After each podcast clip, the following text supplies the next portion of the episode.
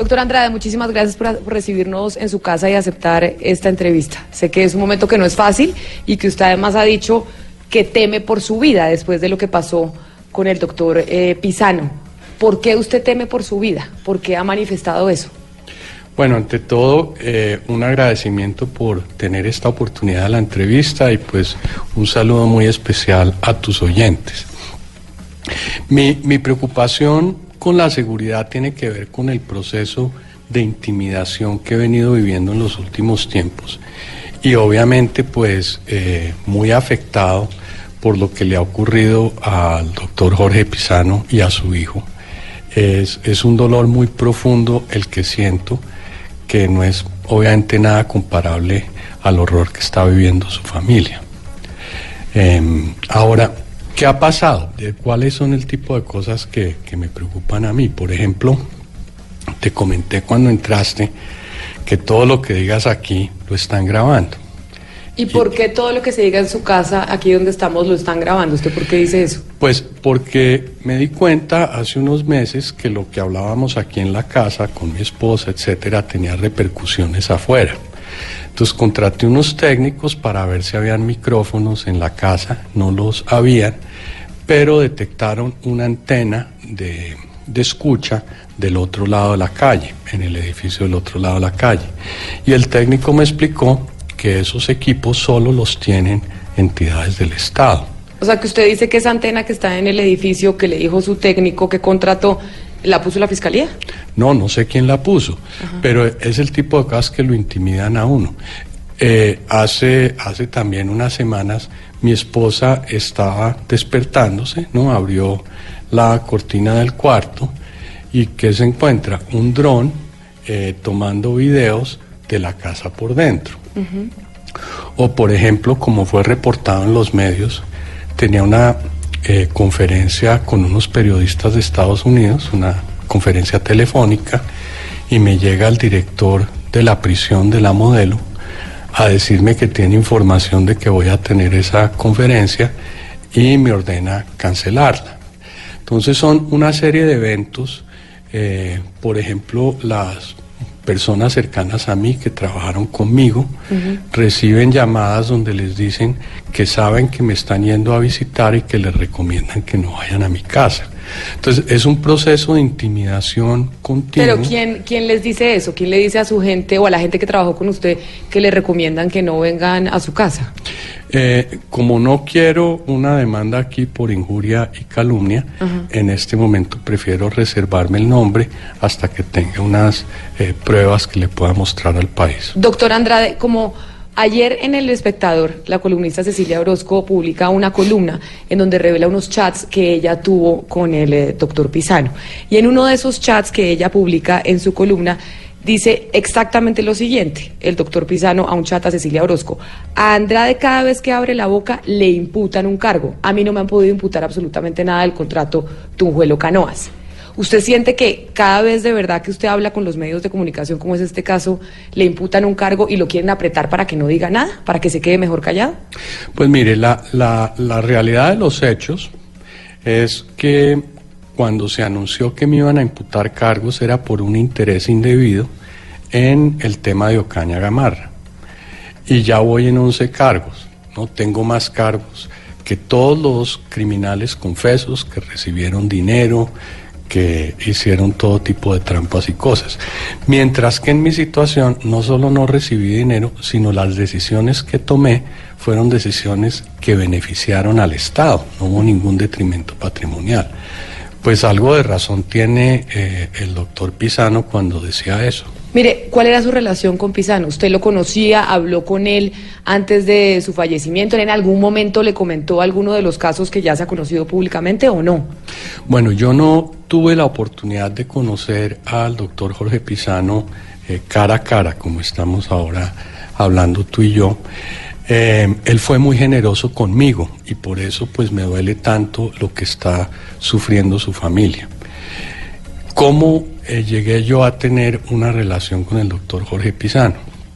Él empatizaba mucho con mi situación porque él sentía que estaba viviendo algo parecido. Y curiosamente me mandó un mensaje en marzo del año pasado, en que me dice Luis, o doctor Andrade, él era muy respetuoso, yo rendí un testimonio en el Tribunal de Arbitramento de Ruta del Sol 2, donde expliqué cómo se llevaron a cabo todos los contratos ilegales en Ruta del Sol y Consol. Entonces, por favor, vaya y pida esa información para poder entender lo que pasó y poder defenderse. O sea, él fue muy generoso. Él, en el proceso de mi defensa, buscó ayudarme, se ofreció a ser testigo. De hecho, lo teníamos como testigo en el juicio. Ahora, él, un hombre prudente, pues no quería venir aquí a mi apartamento, pues porque sospechaba que estaba siendo monitoreado por mil y un formas. Entonces, pues no tuvimos la oportunidad de conocernos, pero estoy muy agradecido con él por su generosidad y por su valentía, porque es que, imagínense, este señor se atrevió a rendir un testimonio bajo juramento que involucra a Odebrecht, involucra al Grupo Aval. Eso, pues, en Colombia tiene costos enormes. Pero mire, doctor Andrade, todo lo que pasó con el doctor Pizano, toda su muerte, lo que pasó posteriormente con su hijo, pues es una tragedia primero para su familia, pero además es muy sórdido todo como se ve desde afuera. Incluso hay quienes han llegado a plantear la hipótesis de que al doctor Pizano lo pudieron haber asesinado y también a su hijo. ¿Usted cree que eso es factible? ¿Y por qué se lo pregunto? Porque usted me habla de cosas, de que hay escuchas desde otro edificio, del dron y demás. A veces uno piensa que está viendo House of Cards. ¿Usted cree que es factible que al doctor Pizano lo hayan asesinado?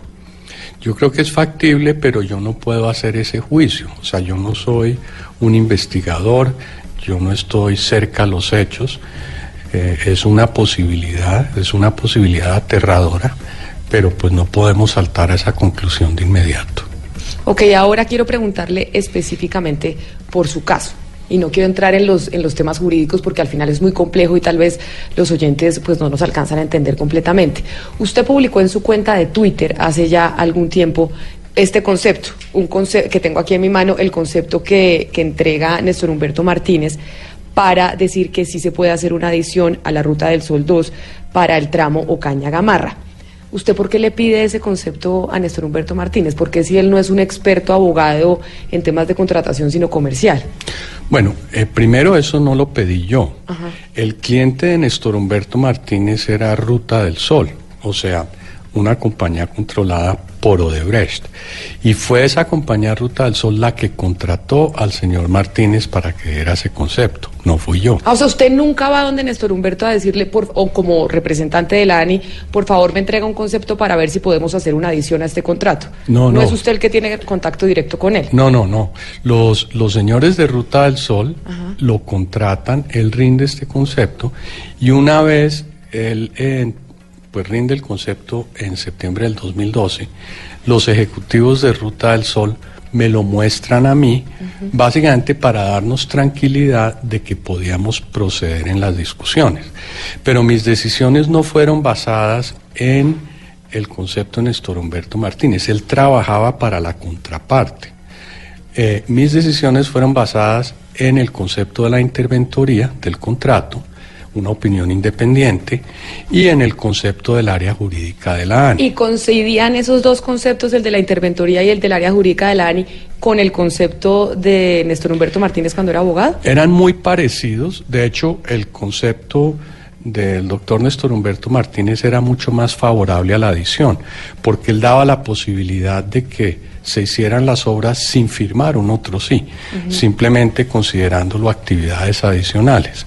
El concepto de la interventoría y de la ANI fue más conservador. El concepto dijo, no, hay que firmar un otro sí, tenemos que ser más conservadores.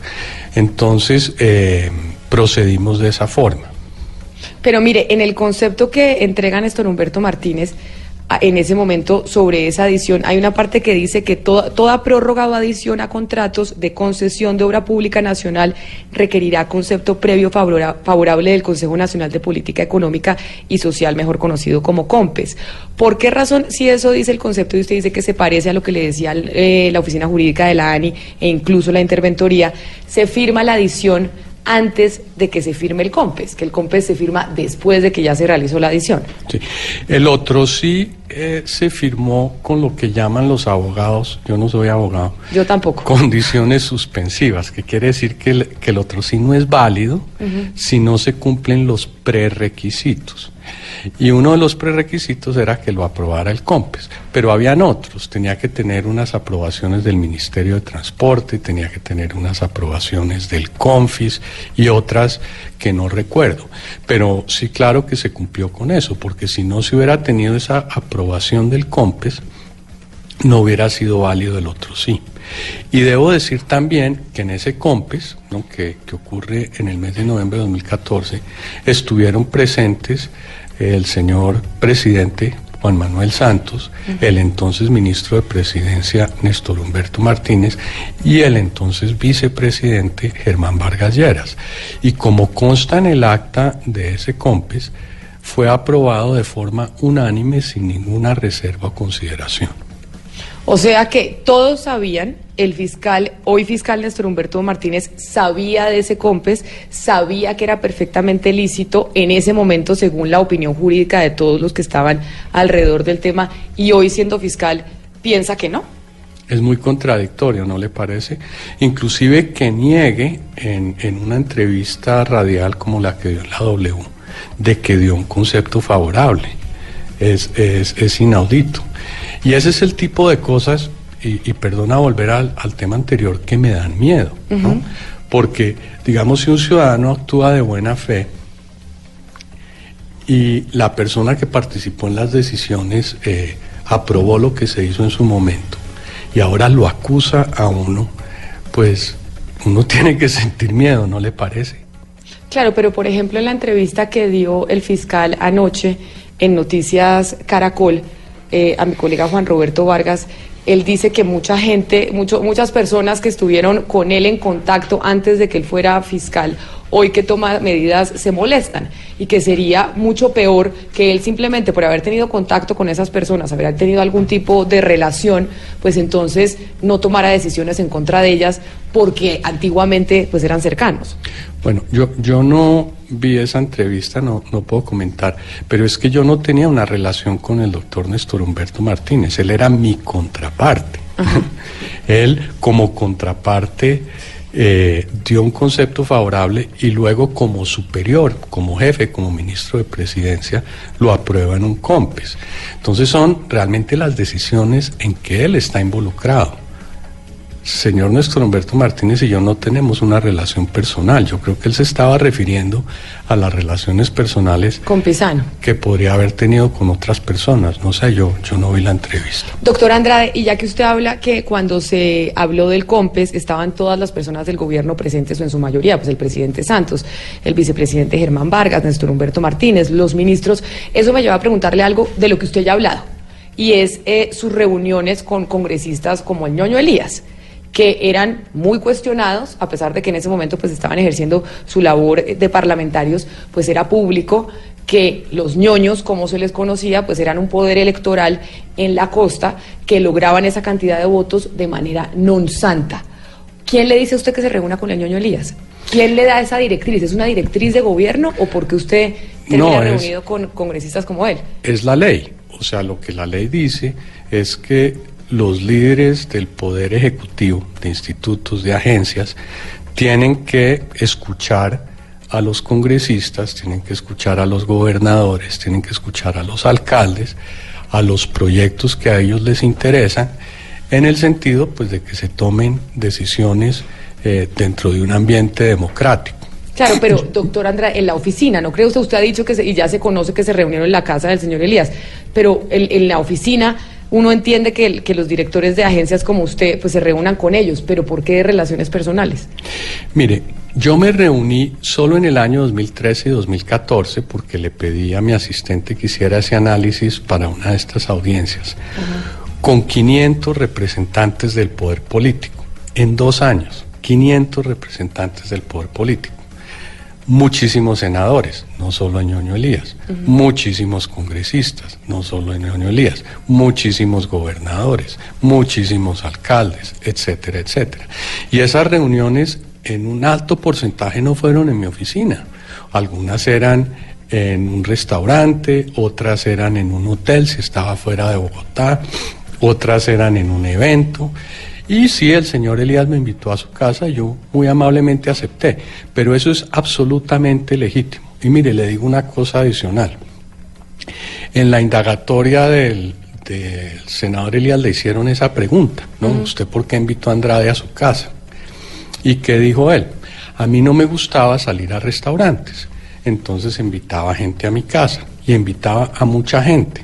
Y dio ejemplos. Uno de los ejemplos que dio fue el entonces ministro de Presidencia Néstor Humberto Martínez. Él dice, yo invité a mi casa a cenar al entonces ministro de Presidencia para hablar con él, y eso en mi opinión es perfectamente legítimo. Pero usted hoy, después de mucho tiempo, de que ya lleva un año, casi un año privado de su libertad, aquí en su casa, y hace el análisis mirando hacia atrás, ¿no cree que los senadores, entre ellos el Ñoño Elías, lo buscaban para que desde la ANI se le dieran o se les facilitaran contratos a Odebrecht para justificar la colaboración de esa empresa brasilera con la reelección del presidente Juan Manuel Santos? Con lo que yo sabía en ese momento, no. En ese momento estaba actuando en función de un interés legítimo, ya sea un congresista, un senador o un representante. Desafortunadamente lo que hemos descubierto es que aparentemente eso sí pasó. De hecho, en la aceptación de cargos del senador Elías, él dice que él utilizó la plata que le dieron para su campaña y la campaña del presidente Santos. Pero yo no tenía cómo saber eso en ese momento. Mi obligación era sacar adelante los proyectos y en un ambiente democrático, pues escuchar lo que tienen que decir en el Congreso, lo que tienen que decir en las regiones. Usted no sabía eso en ese momento de las reuniones, pero hoy sí está convencido que la intención de esos congresistas cuando se reunían con usted era precisamente para ayudar a Odebrecht, que había dado plata o que iba a dar plata a la campaña de reelección del presidente Santos. Pues eso es lo que ellos han dicho, ¿no? Ya admitieron cargos. Y entonces yo le pregunto, ¿usted cree, cuando usted habla de sus jefes, usted cree que el presidente Santos sabía de todo esto? ¿Usted cree que Néstor Humberto Martínez, que era ministro de Presidencia, sabía? ¿Que Germán Vargas Lleras, vicepresidente, sabía de esa triangulación Odebrecht entregando plata para la campaña o colaborando para la campaña, los congresistas como el Ñoño Elías y Otto Bula haciendo el lobby y la adjudicación de los contratos, digamos, para ya devolverle el favor a Odebrecht? ¿Usted cree que esas personas superiores, Néstor Humberto, el presidente Santos, el vicepresidente Germán Vargas, sabían de esta triangulación o no? Bueno, ellos han dicho que no sabían. Y pues yo tengo que aceptar su palabra. Ojalá sea cierto, ojalá no supieran. Y hablando de gente que sabía cosas y que no sabía cosas, frente a Néstor Humberto Martínez y al Grupo Aval, el Grupo Aval en sus comunicados de prensa, cuando se ha hablado de todo este caso de Odebrecht, ellos han manifestado constantemente que ellos no tenían ni idea que el grupo de Odebrecht estaba entregando coimas para que se les adjudicaran contratos. Sin embargo, este fin de semana, con las declaracionnes además que ha dado el fiscal con el tema de Pizano, ha dicho Néstor Humberto Martínez que él llamó inmediatamente a Sarmiento, que fue lo que lo solicitó Pizano, a contarle las preocupaciones de Pizano, que decía, acá se está perdiendo plata, no sabemos si es para coimas, si es para paramilitares, si es para pagarle a políticos. Entonces, ¿quién está diciendo la verdad? ¿El Grupo Aval, que dice que ellos no tenían ni idea, o el fiscal Néstor Humberto Martínez, que dice que él llamó al señor Sarmiento a decirle lo que le estaba diciendo Pizano? Porque hay como un doble discurso o dos versiones distintas. Sí. Yo no sé quién está diciendo la verdad y tal vez la tarea de decir eso no es la mía. Lo que yo sí he venido diciendo es que el tema debe ser investigado, y debe ser investigado sin, digamos, la sombra o la suspicacia de los conflictos de intereses. O sea, a mí lo que me preocupa es que la entidad liderada por el doctor Néstor Humberto Martínez es la que está haciendo estas investigaciones. Él dice que él no se involucra en esas investigaciones. Pero mire, por ejemplo, la vicefiscal, que es la persona que está a cargo de estos temas, ha sido la persona de confianza del señor Néstor Humberto Martínez toda su vida.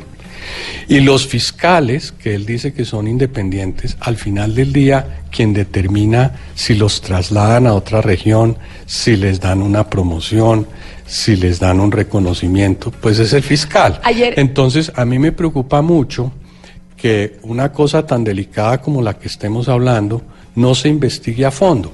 Yo no sé quién tiene razón, yo lo único que digo es que quiero una investigación a fondo y Colombia merece conocer qué pasó sin tener las suspicacias de que a través de los conflictos de intereses se puedan estar ocultando cosas. Anoche volvió a decir el fiscal Néstor Humberto Martínez que él no se estaba metiendo en esta investigación, que los fiscales por orden constitucional eran independientes y que el fiscal general no podía darles órdenes absolutamente nada dentro de la investigación.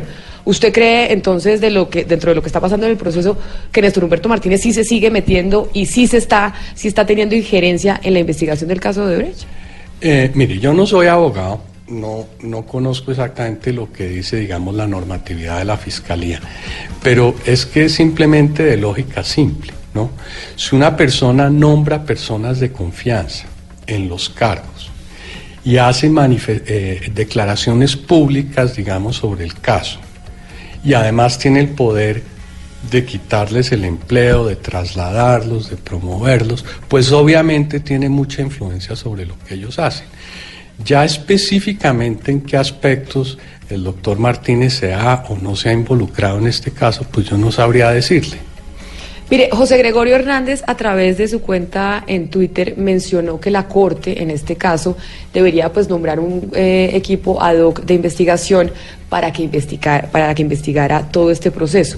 ¿Usted y su grupo jurídico, sus asesores jurídicos, quedarían tranquilos con este tipo de alternativa o qué es lo que propone? Eso es lo que hemos propuesto, o sea, lo que ha propuesto mi abogado, lo que he hecho yo, es que para darle tranquilidad al país debería haber un fiscal ad hoc, pero un fiscal ad hoc que no dependa funcionalmente ni sea una persona de confianza del fiscal Néstor Humberto Martínez.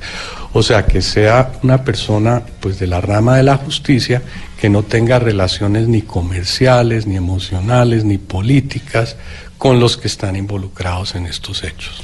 Mire, qué pena referirme también nuevamente a la entrevista que dio el fiscal Martínez ayer, pero es que fue muy reveladora. Él dice que aquí, en este momento, todo lo que está pasando y lo que se está diciendo en su contra es un complot que se está armando de enemigos suyos, de gente que se ha visto involucrada en procesos judiciales por cuenta de investigaciones de la Fiscalía y que todo esto es una campaña de desprestigio. Y pues, de una u otra manera, pues usted estaría dentro de ese grupo de personas que estarían en la campaña de desprestigio porque usted ha hablado muy fuerte en contra del fiscal.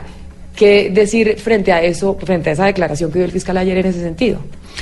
Pues, o sea, lo que está generando esta situación, o sea, para no perdernos de vista de los hechos, es un video que pasa Noticias Uno, en que el doctor Jorge Enrique Pizano les dice, si me pasa algo, por favor, muéstrenlo.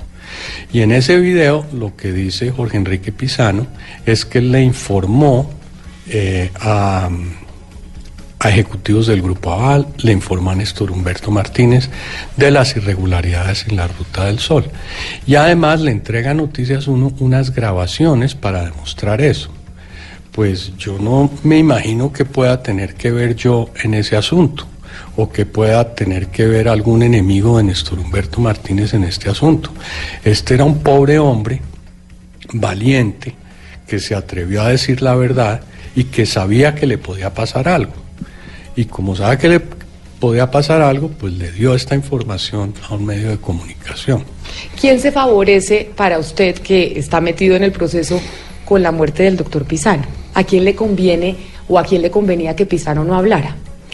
Pues él era un testigo que podía dar fe de qué fue lo que ocurrió en la Ruta del Sol, qué fue lo que ocurrió en Consol y qué tanto de esto lo conocían tanto el ahora fiscal Martínez como la organización de Luis Carlos Sarmiento.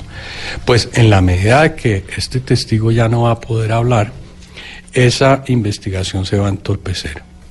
Usted ha manifestado, y me lo dijo ahorita, que quiere obviamente que haya una investigación independiente de parte de la Fiscalía, que no tenga la mancha de los conflictos de interés que tiene el fiscal actual Néstor Humberto Martínez. Eso me lleva a mí a pensar que en cierta medida usted piensa que su proceso está pues viciado y que a usted lo están imputando sin ninguna razón de ser y porque quieren involucrar a alguien en este caso. ¿Pero por qué? ¿Por qué quisieran involucrarlo a usted? ¿Por qué la Fiscalía o Néstor Humberto Martínez quisiera armar un proceso en contra suya?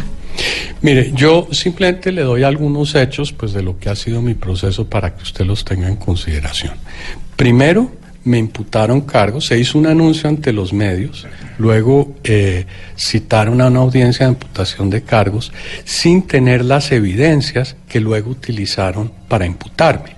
O sea, los testimonios falsos que rindió el señor Juan Sebastián Correa y que fueron la base de mi imputación se obtuvieron posteriormente al anuncio de prensa y posteriores a citar la imputación, pero sigamos adelante. ¿Qué tipo de cosas hemos venido descubriendo?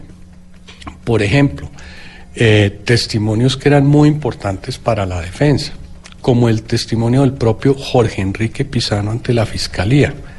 Nunca nos lo quiso entregar la Fiscalía. Entonces, ese tipo de cosas muestran irregularidad. Luego fuimos descubriendo más. Imagínense que a mí me interceptaron mis comunicaciones por un año. La justificación de esas interpretaciones fue un memorándum de la DEA de Estados Unidos. Y con base a eso, entonces fueron a un juez a pedir que me interceptaran. Según la Fiscalía, la DEA estaba pidiendo que me interceptaran. Yo le hice un derecho de petición a la DEA, soy ciudadano americano, ¿y sabe qué respondieron? Que ellos no tenían ninguna investigación contra mí, no tenían ninguna información de mi número telefónico y nunca pidieron una interceptación. Entonces, y uno sigue viendo las cosas que pasan y dice, por Dios, ¿en qué país estamos? Pero mire, doctor Andrade, usted dice que Sebastián Correa es un testigo falso. Lo que dijo Sebastián Correa, que era la persona que era el enlace entre la ANI y el Congreso de la República, es que se eliminó una información sobre entradas de visitantes del Congreso a la ANI, que se dio la orden de que usted había dado la orden de que esa información se eliminara, que para que no se supiera que esos congresistas habían ido a visitarlo a usted. ¿Usted por qué dice que Sebastián Correa es un testigo falso y que eso que le está diciendo no es mentira? Bueno, ese es un buen ejemplo. La Fiscalía fue a mirar los registros de entrada en la recepción de la ANI y no había ninguna modificación, por eso no lo presentaron como prueba. Yo le pedí a un perito nuestro a que verificara cómo se controlaba el acceso a la ANI para ver si había habido alguna alteración de la información. El perito determinó de que no había ninguna alteración. O sea, quiere decir que eso que dijo Sebastián Correa, que usted le había dado la orden de eliminar los ingresos a la ANI, no es cierto, y ya se demostró dentro del proceso que no es verdad. Pues por lo menos la Fiscalía no llevó los registros alterados, ¿no? Porque no existen. Y el perito que nosotros contratamos fue a ver cómo funcionaban los controles de entrada a las bases de datos y no hay ninguna alteración. Usted tiene audiencia el próximo 28 de noviembre. Usted con sus abogados está pensando, porque usted dice, yo estoy tranquilo porque sé que si el proceso se lleva como debe ser, pues yo voy a salir inocente. Tiene audiencia el próximo 28 de noviembre. En esa audiencia, ¿qué va a pasar? Y ustedes están especulando que esto cuánto tiempo se va a demorar. Allí el señor juez debe decidir qué testigos y qué evidencias se pueden llevar al juicio. Y con esa decisión, pues habría luz verde para iniciar el juicio, pues que esperaría arrancar allá a comienzos del año entrante. A mí me dicen que un juicio de estos puede demorar 1 o 2 años. O sea, el hecho de que me han imputado indebidamente, pues ya me quitó más de 1 año de vida normal y probablemente me va a quitar otros 2 más, ¿no? Pizano mencionó, entre otras cosas, en estas relaciones con los medios de comunicación, en estos chats y en estas comunicaciones, que él quería salir del país porque temía por su vida y que quería salir del país y que después de que saliera del país se publicara la información que él había entregado. Lamentablemente falleció antes de que pudiera salir del país. En algún momento se dijo que usted tenía esa misma intención, que usted se quería ir de Colombia y que como usted era ciudadano americano, pues se podía ir. Y es una de las razones, si no estoy mal, corríjame, por las cuales usted está privado de su libertad.